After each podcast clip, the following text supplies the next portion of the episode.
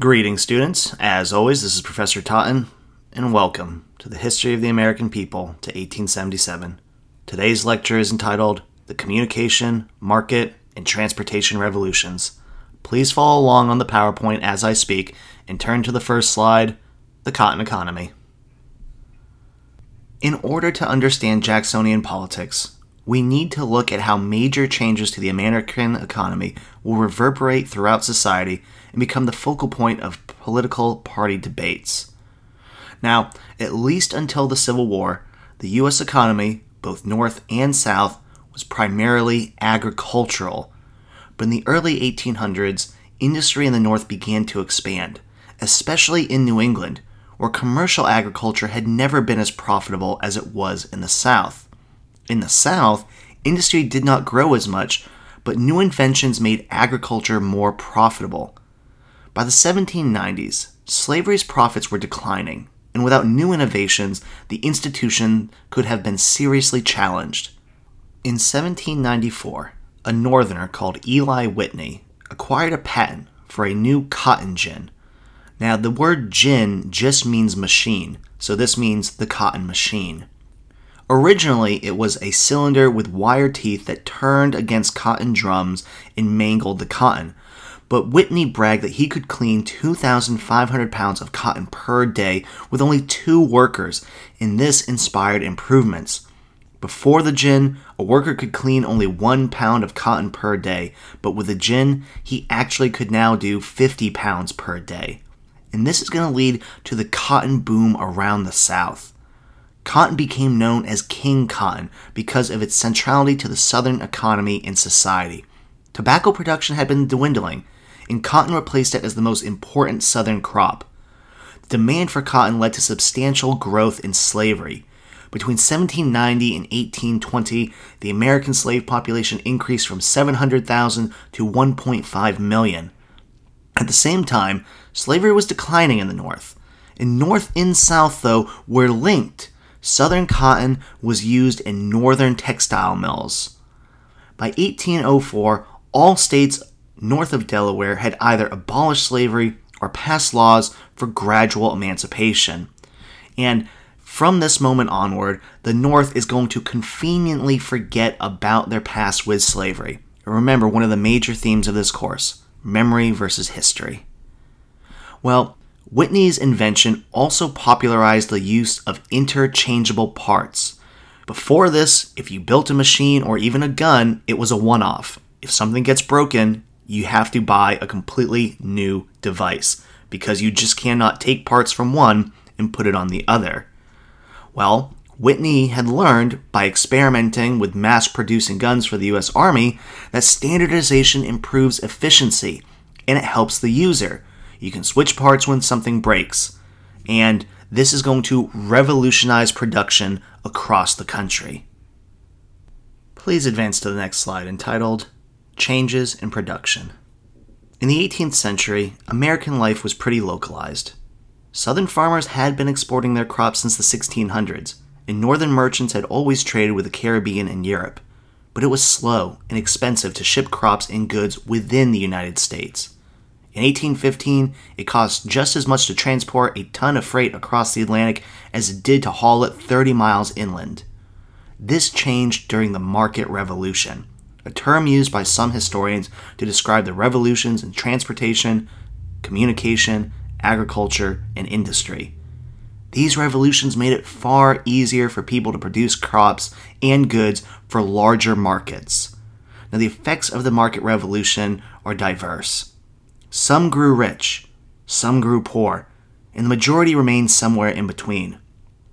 Most embraced the era's new opportunities for progress. Most also acknowledge the great changes and uncertainty of the era. And when we have to wonder did society become more unequal? Yes and no. In the 1800s, goods were usually made in small workshops, headed by a skilled worker who was assisted by a journeyman and apprentices. Workers were closely supervised by a master who mentored them. They often lived with the shop owner, since his home is within the shop or above it. Going forward, production increasingly moved out of small workshops and into larger factories. At the same time, the manufacturing process was reorganized into a series of simple, standardized tasks that could be performed quickly by unskilled workers. An increasing amount of people worked for wages. Unskilled workers were more replaceable and were thus paid far less. They had less opportunity to become self employed, and there were lingering questions about how this would affect the Republic. Would wage workers be considered free? What did the founding generation think about wage laborers? They feared them. They thought they could be controlled. Now, in Lowell, Massachusetts, we see the rise of textile mills. Textile mills recruited young women from all over New England.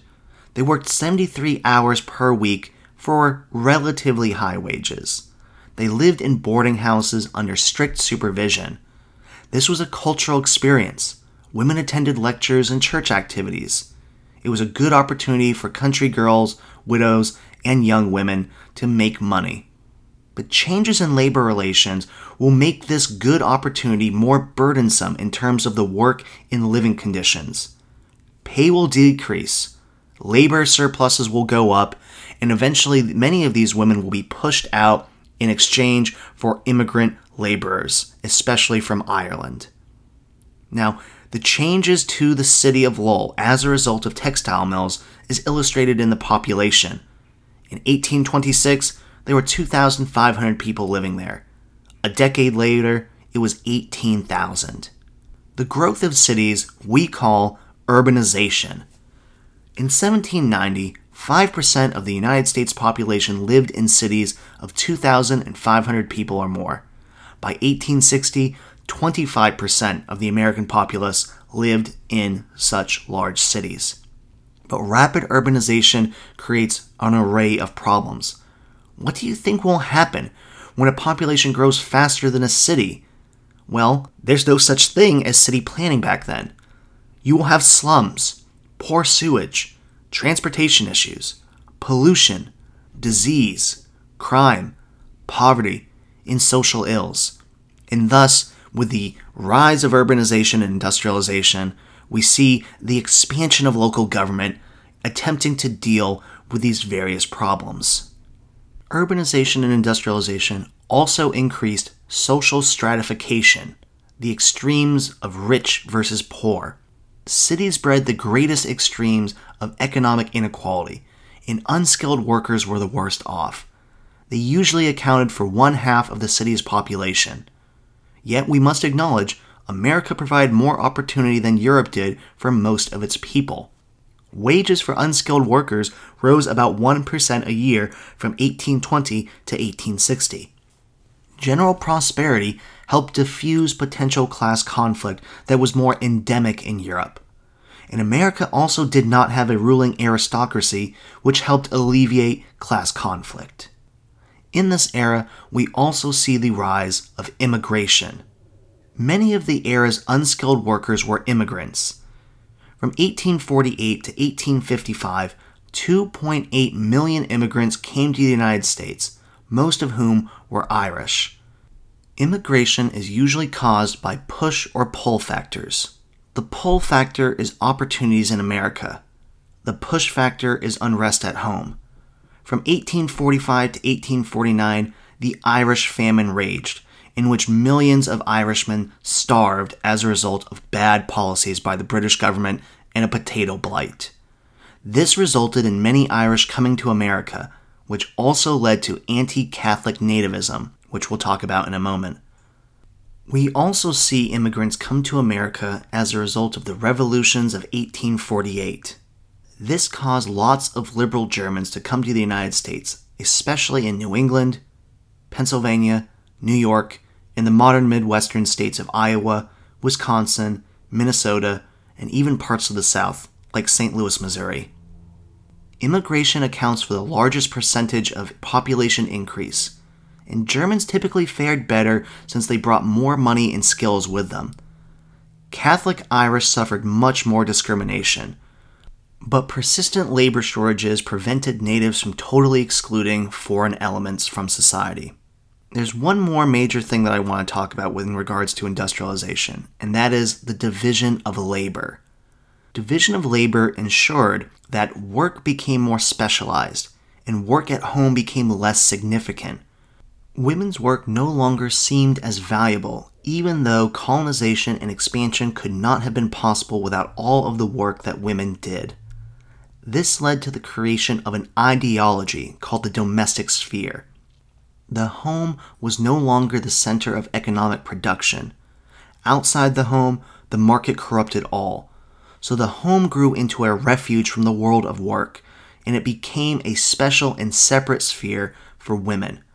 So, as we can see, industrialization alters working relations between men and women and creates a whole new set of ideals to justify economic and social change.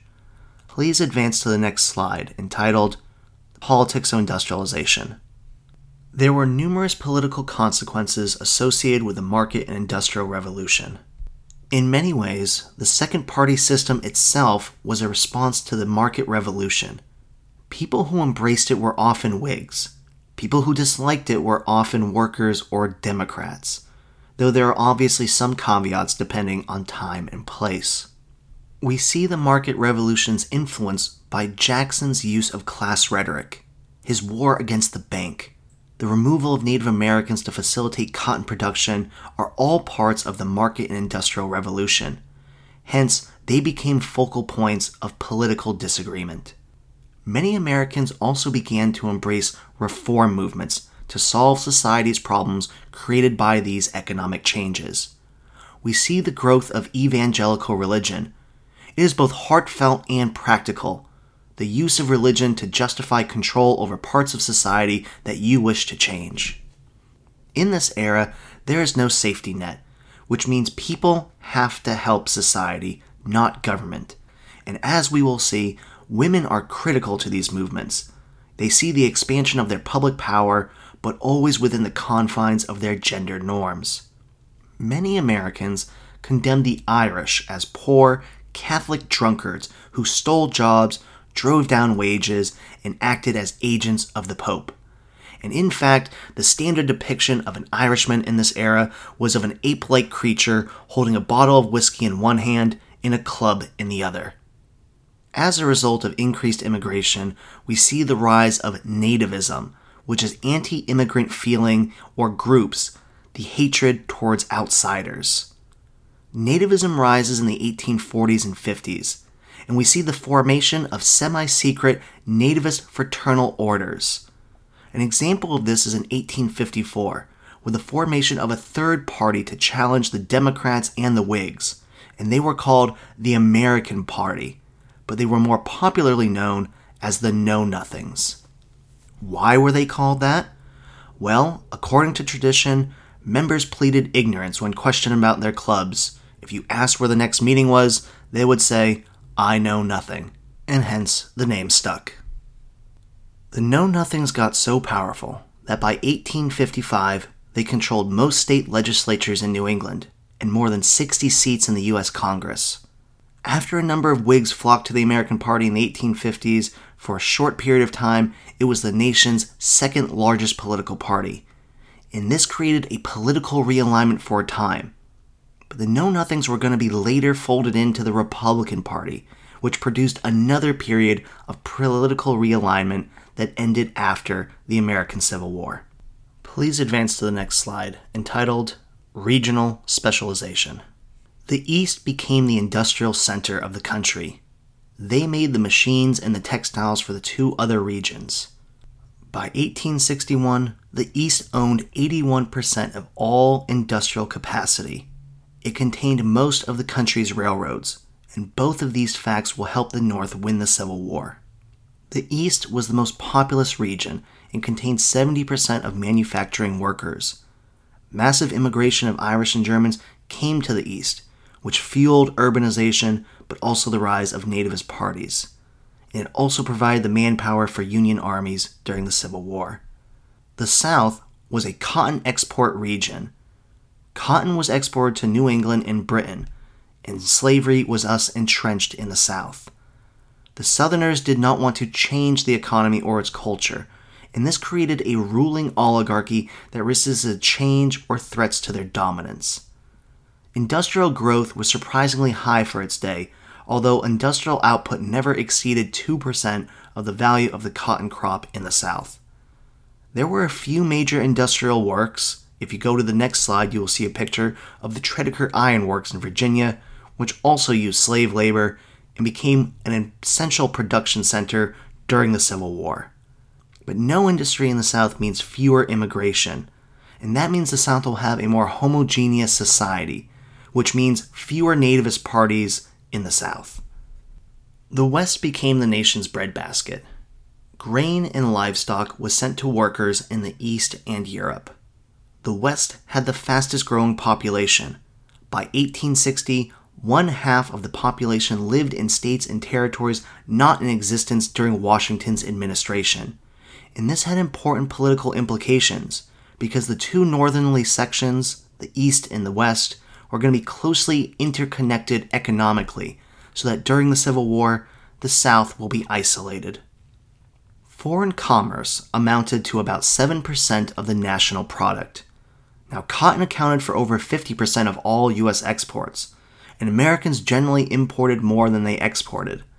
Americans imported manufactured goods while exporting agricultural goods. And after 1846, U.S. agriculture played a larger role in trade with Great Britain. Please advance to the next slide, entitled The Transportation Revolution. The prime motivation for this revolution was the desire of the East to tap into the resources of the West. Transportation had numerous significant outcomes and repercussions moving forward.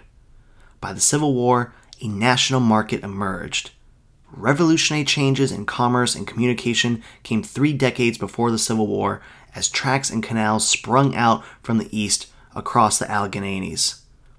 Buffalo came to handle more Western produce than New Orleans, and New York became America's largest port. And this reinforces regional specialization as I described earlier. Transportation conditions prior to this revolution were very poor. Roads were not useful for much of the year, it was dusty in the summer and muddy during the rainy season. Corduroy roads are roads with logs over it, and it is very bumpy and not very pleasant travel. The cost to haul tons of goods 30 miles inland is more expensive than to send a ton of freight to London. Since most American rivers run mostly north to south, this means east west travel is often impossible for freight the dry season can reduce navigable rivers to trickling streams, further limiting commerce. Now, there will be a great deal of opposition to transportation projects. States' righters opposed federal aid to local projects. Eastern states protested against the exodus of their population to the west.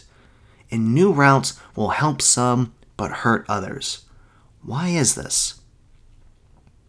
Well, if a road, canal, or railroad is built near you, it increases your access to markets and usually increases the value of your land. But if it is built far from you, it is cutting you out of that trade network. It is more competition for you, and small farms and businesses will suffer. Please advance to the next slide entitled Transportation Innovations. The first innovation we are going to talk about is the steamboat. The first practical one was built by Robert Fulton and it was called the Clermont. It moved up the Hudson River in 1807.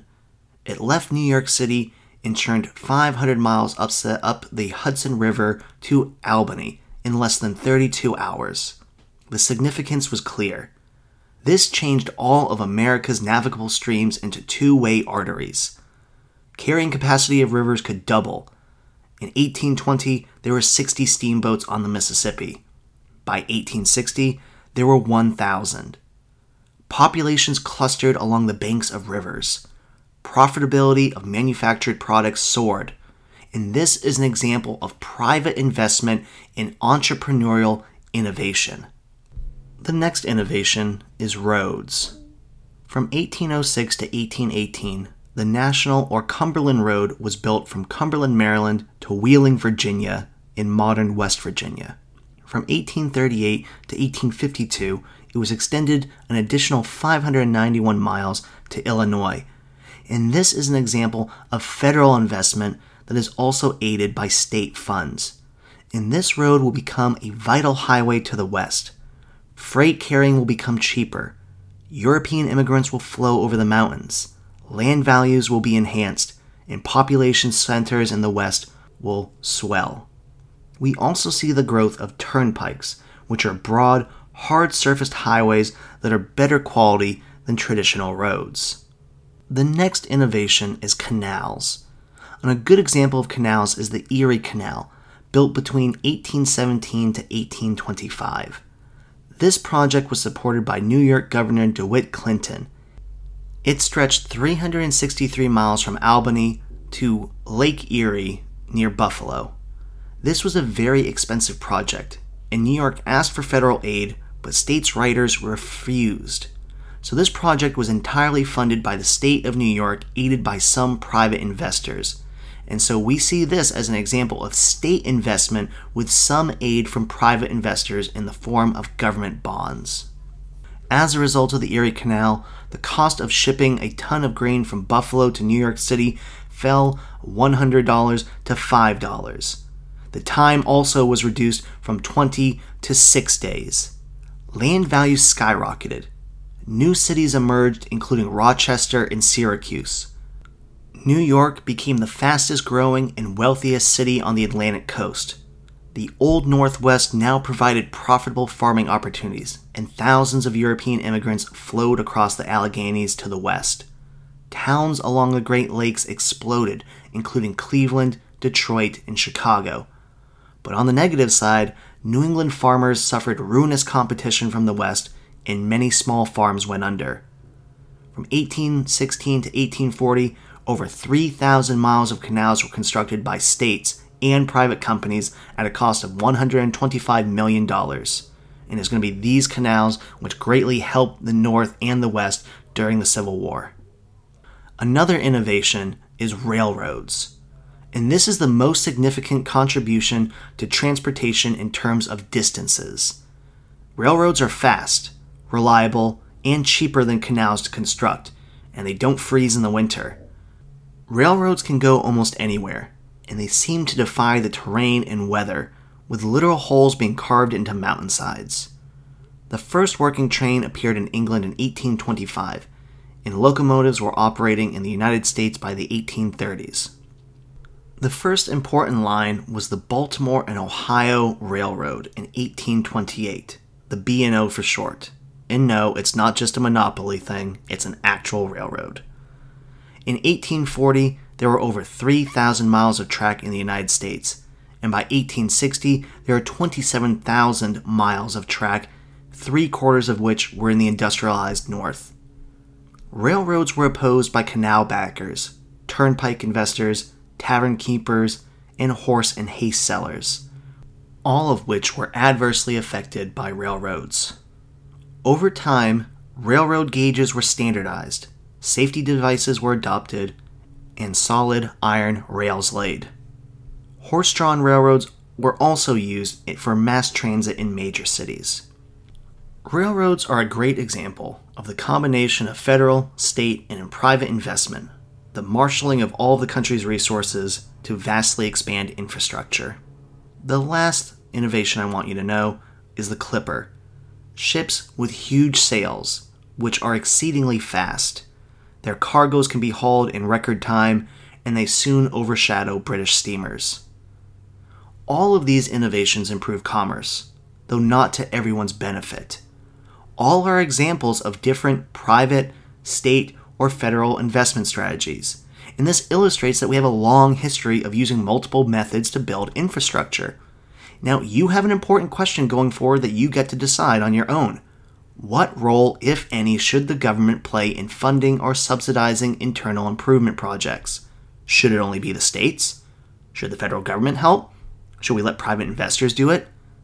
The point is that history shows us all of these examples have been used in our past. So if any politician or talking head tells you it is un American to fund a transportation project, you know history shows us otherwise. Please advance to the next slide entitled the communications revolution. In the antebellum period, there were vast improvements in papermaking and printing technology. Newspapers and weekly journals had prices current columns, where farmers learned about market conditions.